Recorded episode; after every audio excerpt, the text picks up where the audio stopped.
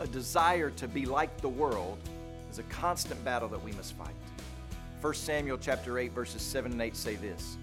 The Lord said to Samuel, Obey the voice of the people in all that they say to you, for they have not rejected you, but they have rejected me from being king over them.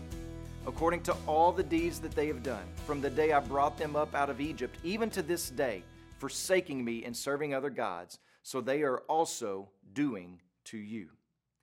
God says that this request that the Israelites have made to have a king like the other nations is simply the latest actions in a long line of forsaking the Lord and serving other gods. Samuel, what they are doing to you in rejecting your leadership at this point is that they are really rejecting me. And they've been doing it for centuries. They have this constant craving to be like the world and to distrust my word. Well, this is definitely a battle we all face, isn't it? The future looks rocky, or the ground beneath our feet begins to quake a little bit. And so we look around to see what other people are reaching for to stabilize them, and we reach for the same thing. It's called pragmatism. We look to see what seems to be working for other people, and then we want the same thing. So, for instance, the church seems to be ineffective or even wayward. So, what are the latest techniques of the world that will get her back on track? I know. How about churches based on common, eh, common interests like horses or NASCAR or style of worship? The world suggests using marketing ploys and gimmicks and turning ministry into a fun filled theater. And to avoid talking about sin and the destruction that it causes, stop holding people accountable to God's word and just let them be their own unique self. Or, my marriage is unstable. What does the world suggest?